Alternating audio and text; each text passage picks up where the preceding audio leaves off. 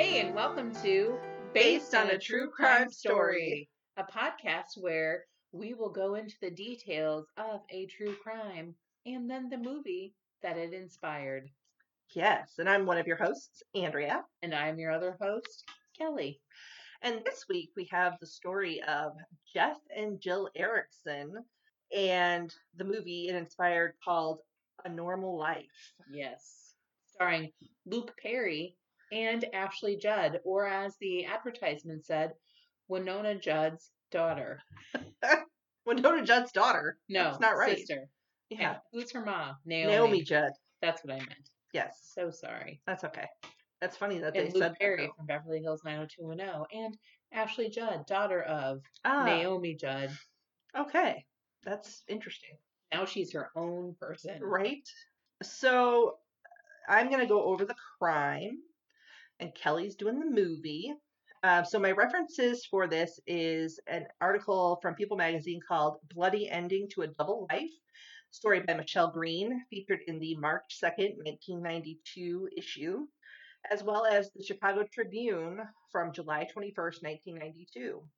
To their neighbors in the Chicago suburb of Hanover Park, Jeff and Jill Erickson seemed slightly peculiar sorts preferred their motorcycles and their golden retriever named Chaos to the company of others. The hardworking owner of a used bookstore, Jeff, who was 33, would only speak when spoken to.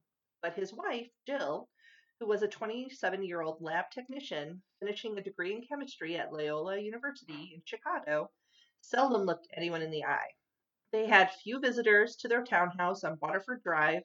They were both nocturnal. They would roar off their powerful Honda bikes at 3 a.m.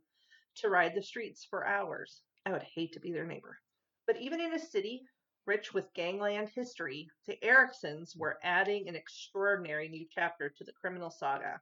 Last December 16th, that remember this was in the 90s, uh, Jeff was arrested in connection with at least eight bank robberies.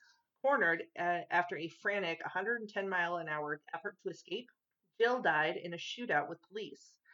At their townhouse, police found 38 guns, rifles, shotguns, pistols, and revolvers, 25 boxes of ammunition, smoke grenades, gas mask, burglar tools, police scanner, and $1,742 in cash.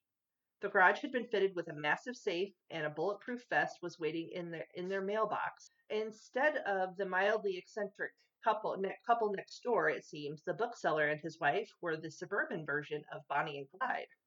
The MO of the man the police called the bearded robber, he wore a false dark beard, never varied. He would burst into Chicago area banks wearing nondescript clothing and carrying a handgun and a police scanner. No gentleman bandit, he threatened to blow tellers' brains out if they failed to cooperate. Outside the bank would be a stolen Japanese made car with the ignition pulled out, a getaway vehicle that he would abandon a few blocks from the bank. Police say that uh, his forays netted him close to $200,000 in 22 months. So what would that be in 2019 money? I don't know. I didn't look. Uh, December 10th, an FBI task force found a stolen Mazda with its ignition ripped out at a mall in Schaumburg, Illinois. I've been there. I have too. It's about 30 miles northwest of Chicago. Since there had been no robbery nearby, police were betting the car would be used in the next heist and promptly staked it out. The watch ended just before noon six days later when Jill and Jeff Erickson drove into the lot in a silver van. Jeff jumped out and slipped behind the wheel of the stolen car while his wife parked at the far side of the lot. In an instant, the agents surrounded the Mazda and ordered Jeff to raise his hands. Startled, he twice made a move for the gun that was on the seat next to him, and he finally surrendered. Jill, however, did not go easily. When agents approached the van, she tore out of the parking lot, speeding through Schaumburg. She led the feds on an 11-mile chase. Around 12:15 p.m., she ducked into the Bear Flag Drive, the only route into a small subdivision. Once she was cornered, she filed off a fusillade. Uh, she fired off a facade. I don't know what that word is. Help, help me. What word is that? I don't know. Okay, it's fine. A fuselage. A. T- she fired off a fuselage. At the police cars surrounding the van, officers returned fire and then there was an eerie silence. Jill was then found slumped in her seat, blood streaming from her head. Around 6 p.m., she was pronounced dead at Humana Hospital in Hoffman Estates. As family members tell it, Erickson was an unlikely candidate for the role of bank robber. A sociable child, he was raised in the Chicago suburb of Morton Grove. His father, Jack, was in middle management at the phone company. His mother, June, raised two boys in a home filled with pets. Our childhood was better than most, said Jeff's brother, Jim, who owns a small gun shop nearby in Addison. A member of the swim team at the Niles West High School, Jeff joined the Marines when he graduated in 1977. Jill was the youngest of two girls who were adopted by Fran and Carl Cohen, a child education specialist and a pharmacist in Niles. She met Jeff at a bar near her home on her 17th birthday. He was taken with her long blonde hair. He nicknamed the 5'11 senior Gorgeous. Jill and I were crazy about each other, he said from his jail cell in Chicago. They dated about six months. She dropped out of school to move in with him, partly, he said, to escape the pain of her parents' impending divorce. They married in a bare bones civil ceremony on July 29, 1983, but the two never really settled down. They moved nearly once a year. Landlords, they said, kept ordering them to get rid of their menagerie, which included dogs and birds. Bill took jobs in a series of labs, and Jeff worked as a truck driver and a chauffeur. In 1986, he landed a job as a police officer in Hoffman Estates, but 13 months later he was dismissed for reasons that remain unclear. Police Chief Donald Cundiff said that he only lacked common sense. Jeff himself allows that he was soft on lawbreakers, while his mother claims that he didn't like making arrests. He'd say after he made one that he'd felt that he'd ruined someone's day. According to the FBI, the erstwhile cop turned robber in January 1990. Carrying his police scanner, he allegedly walked into the First Nationwide Bank in Wilmette and announced a stick up. And over the next 22 months, at least seven nearby banks were robbed in the same manner in what authorities described as military precision. They so the first nationwide bank in Wilmette was robbed by the gunman wearing the fake beard. They state that it was Jeffrey Erickson, a 33-year-old former police trainee. The robbery is believed to be one of eight Chicago area bank heists, pulled by Erickson in a 23-month crime spree that netted $200,000. Which would be roughly 330000 in 2019 money. Oh, um, in most of the robberies, Erickson is said to have carried a gun and a police radio scanner, and disguised in the fake beard, baseball cap, sunglasses, driving gloves. His wife Jill is believed to have moved the getaway cars into place. By last spring, the couple's fortunes were nearly on the rise. In May, Jeff, a vigorous reader who often checked out 15 library books at a time, that's a lot of books, opened a large used bookstore in a shopping strip in Roselle. I heard the bookstores were lucrative he said, and I like working with people. The customers were impressed. His books were superb in superb condition, and he was very knowledgeable about the classics. So in 1981, February 1981, Jeff and Jill put $22,600 cash down on an $86,000 townhouse in Hanover Park. He told me that he was in business for himself and that money was no problem, remembered the real estate agent. Although they remained close to their families, the two were also becoming more insular. Last winter, Jeff says, Jill entered a local hospital where she was treated for a drinking problem diagnosed with manic depressive. As Jim Erickson tells it, doctors said she suffered from the beginnings of schizophrenia and placed her on the drugs, including Prozac. Still, Jeff said that she was never out of control um, the only time I ever saw her get mad was when she was drinking, and we would have fights. And I think once she slapped me, but that was the calmest. But she was the calmest thing when sober. On November fourth, nineteen ninety one, a stolen car driven by a man wearing a fake beard and sunglasses is followed by Palatine police officers who notice that the car may have expired license stickers. The driver slams on the brakes, leaps from the car, and fires three shots at the squad car, striking Officer Kevin Mayer once in the shoulder. Also in, 19, in November 1991, in response to the Mayer's shooting, federal agents in seven suburban police departments created a task force. They began staking out stolen Japanese made cars similar to those used in the other getaways from the bank holdups. On November 18, 1991, a man wearing a fake beard robs the first Chicago bank in Elk Grove Village.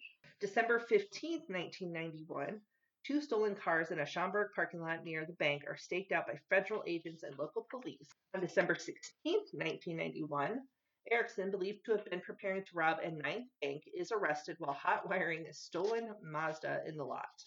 Authorities say he was carrying two loaded guns, a fake beard, two false mustaches, and Erickson's wife Jill roars from the scene in a gray van, leading police on the high speed chase that ends in a shootout in Hanover Park. Um, it says that she is struck by gunfire, but uh, coroner's report said that it was a self-inflicted gunshot. After he was taken to jail that afternoon, Jeff heard that Jill had died. He immediately called his brother and told him to rescue Chaos the dog before the FBI shot him or took him to the pound. Now, Jeff says he spends his relatives' days in peace. Jill and I were both loners, and I guess we were inseparable. What's keeping me here is that I don't really have to worry about her now. Um, he says, though, that there, Jeff states there are moments where he misses his wife beyond measure. Um, they showed Thelma and Louise in here the other night. I had to go to my cell before they went over the cliff. The situation was too close to what happened with Jill, and I didn't want to cry in front of the group. In February 1992, Erickson was indicted on federal charges of holding up eight financial institutions and on state charges of shooting a Palatine police officer. He pleads not guilty. July of 1992, Erickson goes on trial in U.S. District Court his the U.S. Attorney Victoria Peters says that the 11 bank employees and one customer have identified Erickson as the bearded bank robber. Uh, July also of 1992, an employee of Savings of America Bank on the South Side, which was held up on March 5th, 1990, is asked in court to identify the robber and picks out reporter for the Chicago Tribune instead of Erickson. July 16, 1982, Officer Kevin Mayer recounts his run ins with the bearded gunman who he cannot identify as Erickson. Jurors have already heard, however, that the FBI has determined that the shell casings found at the scene and at their home um, matched the same gun found in Erickson's possession. July 20th, 1982, Jeff Erickson, while being escorted from the courtroom in the Dirksen Federal Building, manages to disarm one deputy U.S. Marshal in a basement area and then killed her partner and a security guard. Erickson then makes his way up a ramp leading to the street but stops and turns the gun on himself. I read somewhere that he they found out later after he died that he got the because he was able to get out of the handcuffs and nobody could figure out how he did that. He was able to let himself out of one side of him, and that's how he got the gun. Mm-hmm. Um, and his roommate in jail, the roommate's mother actually brought in a handcuff uh, key Oh, and he held on to that for a few months before he decided to use it. So that's where that key came from. I see. All right. So that was that was a lot, That was a lot. and not too far from us. I had never even heard of it until I discovered the the movie first. Yeah. We both, I think, said that we'd seen the movie before, Mm-hmm. and that was the first I'd ever heard of uh, that particular crime spree. But as you know, Chicago is like a completely different world, even though we only live two and a half hours away from it. So Correct. We are just Chicago South or Chicago West. All right. So the film that was based upon this crime spree was called Normal Life. Uh, it was released in 1996 by Fine Line Features, Spelling Films International Film. Oh, Oh, look at that. it's all connected. It is all connected. It goes straight to the top. Uh, stars Luke Perry and Ashley Judd. Uh, the movie itself starts out, we have a little blurb. It says inspired by a true story. And it starts out, we are following along in a vehicle. We're moving down the highway past suburban houses. Uh, there's some piano music playing in the background. We see some very familiar sights to us. There's a Jewel Osco. Uh, there's also a McDonald's and then a Target. Then we see Luke Perry and Ashley Judd in obvious disguises. They're seated in the front of an old blue van, and Ashley is wearing rubber gloves, petting a golden retriever. And doesn't that kind of defeat the purpose, though? Because now you're going to have dog hair. Can we talk about evidence transfer? Luke, in a really bad mustache, stops in a parking lot and tells her to lock and load. And she pulls out what I'm assuming is a semi automatic gun and puts the clip in. He's got one too. I think it's a revolver, but I don't know guns. Uh, they kiss passionately, and he gets out of the van, and she gets into the driver's seat. He opens the door to a Toyota Camry and is quickly surrounded by the FBI and arrested. Ashley Judd, because I don't know their characters' names yet, crashes through the police cars and escapes, tailed by a cavalcade of police cars. She starts shooting out her window uh, while Luke Perry listens in on the police radio. Then we flash back to two years earlier. A very blonde Ashley Judd is at a jukebox before heading to a booth with two good old boys. And Luke Perry is seated at the bar with a friend who is his brother, uh, who owns a gun shop, and he watches her. Eventually, she and one of the men at the table start arguing loudly, and the two men leave. She grabs a glass and slams it down on the table, injuring herself, and Luke runs to attend to her. He bandages her up and then asks her to dance. She says she doesn't dance, and he says he doesn't either.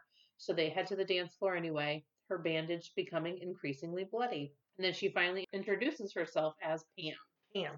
Pam, yes. Pam works at a factory, smokes pot, and reads Stephen Hawking. And Luke Perry is a police officer and tracks her down at work. So obviously, this is already a departure from the original story. One, she's much older in the movie than she is. I think she says she's 21. That Um, means that she took the dog with her when they committed their last thing, and she took off, and the dog. They're shooting Ed Van with the dog in it. No, she let the dog out in the movie. Oh, okay. Yeah, she does let the dog out. All right, fine. I was Um, concerned. no. So she works at a factory. Um, like I said, it's a departure from the original story because she is much older. She they work odd jobs before he becomes a police officer. Right. So this is actually how he tracks her down is using his uh, He's abusing his power. Yes, as a police officer. Uh, he invites her to go to a shooting range, and she leaves work. And while there, uh, she likes handling the gun. So foreshadowing. Like, Well, is that code for something? yeah, and it's kind of a euphemism too. And on their second date, she takes Luke to go look at the stars, and she talks to him about black holes. And while she's talking to him black, about black holes, she takes off of her, she takes off her underwear. And then she asks him if he's scared to die, and he says if he does, he wants it to be one clean shot to head. And then she kisses him, but tells him not to touch her before mounting him, while continuing to talk about black holes. It's all very awkward. He This says, weird. yeah, he says, You're so crazy. And she immediately gets off of him and runs to her car. And he comes after her and she's sobbing. And he explains that his feelings for her are crazy, not that she is. And she forgives him. Uh, later, they stop by the police station where Chris, as we finally learn his name, is confronted by another officer for not backing him up on an arrest where he claimed the suspect resisted arrest. Chris says that he saw that the suspect had cuffs on before the officer kicked him in the balls. And the officer talks about Chris's book learning, leading us to believe that he is very by the book, but also not very popular among his coworkers. Pam comes into the station and this upsets Chris. He tells her that she can't do that. Uh, she steals some handcuffs while they're there, and uh, he escorts her out. And then Pam drives Chris on her motorcycle to a grand house where she talks about uh, how she grew up there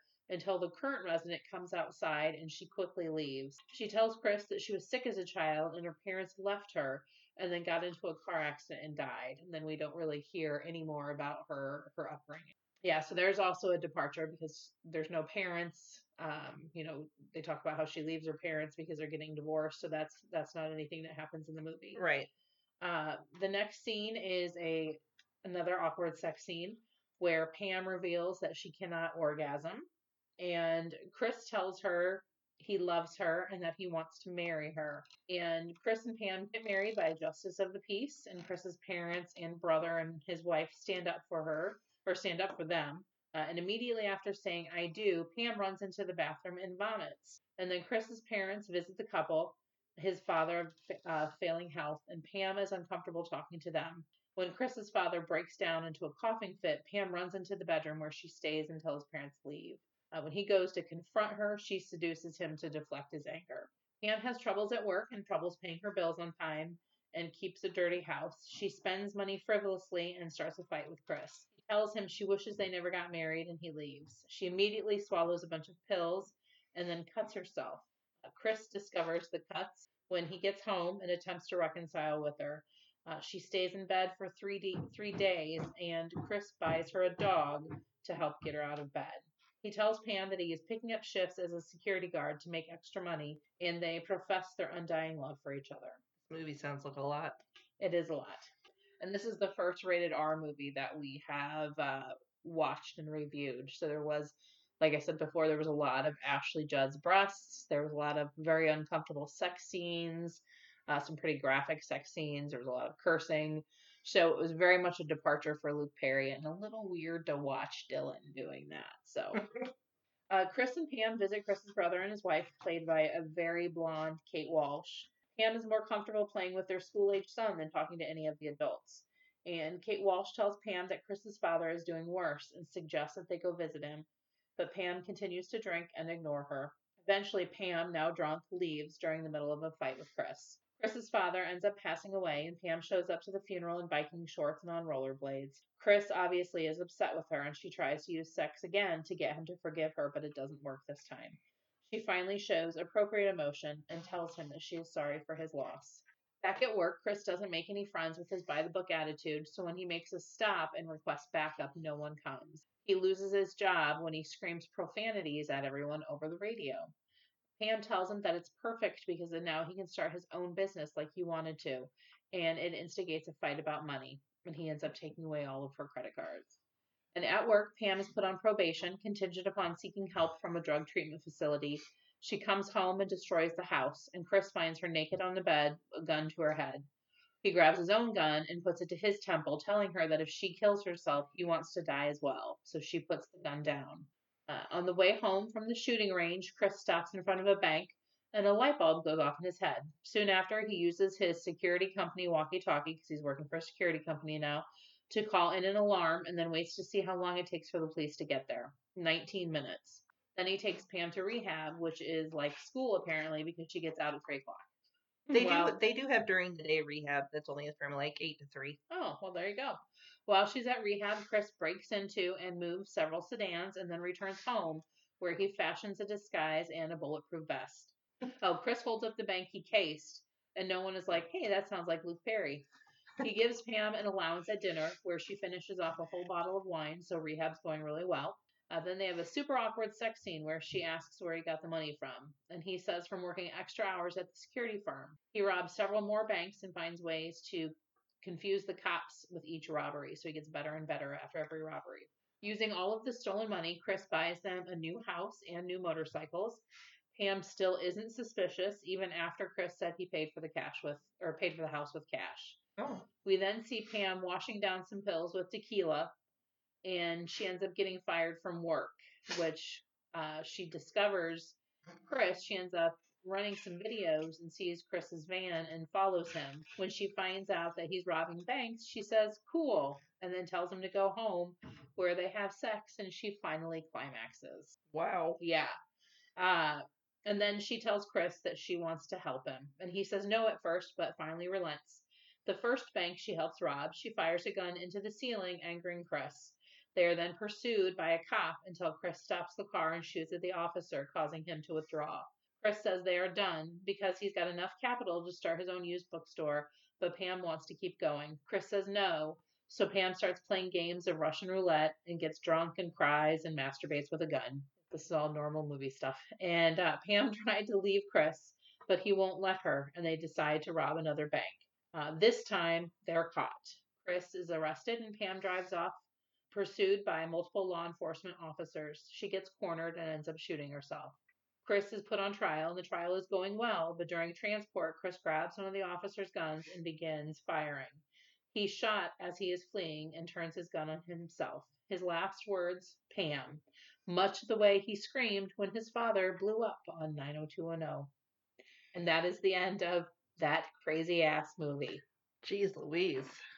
And this movie came out in 1996, so I guess I would have been 22. So it would have been appropriate for me to watch, but I still watching it now. I was like, why was I allowed to watch such a movie when I was that young? But I Right. was still 22. Man, that was a this, between the crime the crime itself and this movie, that was a whole lot. Well, it sounds like the movie took a lot of liberties with, especially Yeah. with uh, I feel like they, slash Jill. I feel like they tried to make it kind of like uh what other movie came out around that time? Is it uh The one with True Brad Pitt. Romance? Oh, True Romance with Slater Christian and Slater. Trisha Arquette. Yeah. yeah, I feel like they tried to make it kind of like that. it could be. Yeah, But yeah, that was a yeah. They delved. Uh, you know, they obviously never named uh, Pam's mental illness, but they Right. definitely gave her one, and then you know coupled that with drug and alcohol abuse. right. Um, I know. It, you know, from the reading the material about Jill, she was brilliant. It sounds like she was Mhm. studying to get. She was getting her doctorate, right? Yeah, some she was Uh, she was finishing up with her doctorate in chemistry. Mhm. Uh, where in the movie she does work in like at the beginning we see that she's in a factory, and then by the end she's wearing a lab coat sometime, but she's always high, so I'm not quite sure what she does there. And then you know they do have the part about the bookstore Mhm. about Chris slash Jeff wanting that to be the last one, but Right. uh, Pam wanting to continue. So uh, it seems like the framework is the same, but they filled in a lot of the details. Um, They took their artistic license and ran with it. Yeah, most definitely. But yeah, it was it was weird to watch Luke Perry in that role. I'm not gonna say that he was fantastic in it.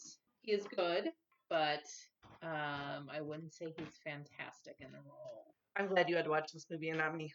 They, I think they just capitalized on his uh, fame as an Mm, 90210. Yeah, and then you know everybody wanted to be like, oh, let's go see why Dylan's uh, doing all that stuff.